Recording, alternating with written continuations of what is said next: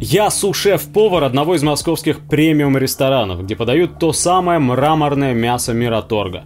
Напыщенная атмосфера зала и подчеркнутая строгость официантов – это красивая обертка.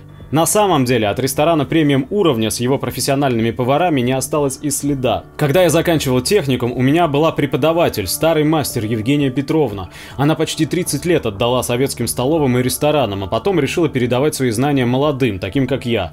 Я пошел учиться на повара целенаправленно, пожалуй, один из немногих в нашей группе. Закончил с отличием, получил повышенный разряд, выиграл областной конкурс поваров, в профессии уже больше 16 лет, прошел путь от простого повара до су-шефа, заместитель заведующего производством.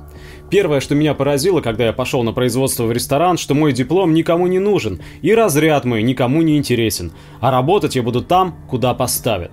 Но я был амбициозен и горел желанием развиваться и стать шеф-поваром. Хотя и сидел над ванной картофеля, морковки и лука. Поскольку в моем маленьком городе в 2007 году никто не мог предложить мне возможности развития в этой отрасли, я переехал в Москву. Я думал, что в Москве лучше. Так оно и оказалось. Работали там профессионалы. Я у них, как, например, у своего мастера, многом научился. Особенно у сушефа и шеф-повара.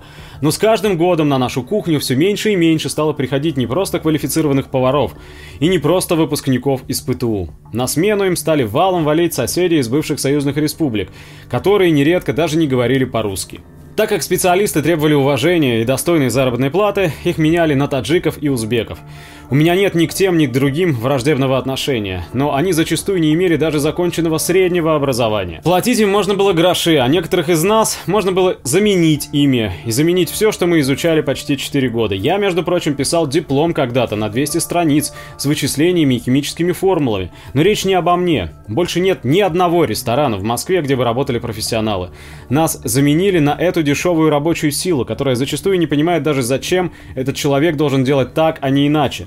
Самое смешное, что даже эти повара со временем начинали требовать такие же зарплаты, как и у нас, а следовательно их меняли и так бесконечно.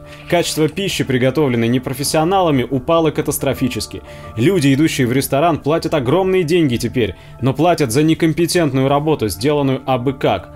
А проблема вся в том, что не остается больше профессионального обучения, оно якобы не нужно. Когда я учился, поваров было 4 группы по 30 человек, сейчас же всего одна. Когда нас набирали, мы сдавали экзамены с проходными баллами, не было ЕГЭ тогда.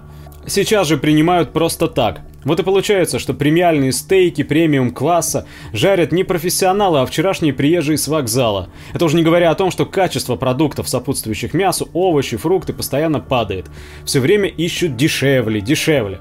Раньше на кухне работало 5 поваров горячего цеха и 4 повара холодного. Сейчас же работает двое горячников, поварами я их назвать не могу, и двое холодниц. Они готовы жить в ресторане и работать по 16 часов без передышки, лишь бы побольше заработать. Так вот и получается, что премиум ресторан ресторан снаружи, некомпетентная забегаловка внутри. Теперь мой диплом не спрашивают даже при приеме на работу, спрашивают лишь об опыте. Никому в этой отрасли не нужны люди со знаниями, а нужны лишь с навыками.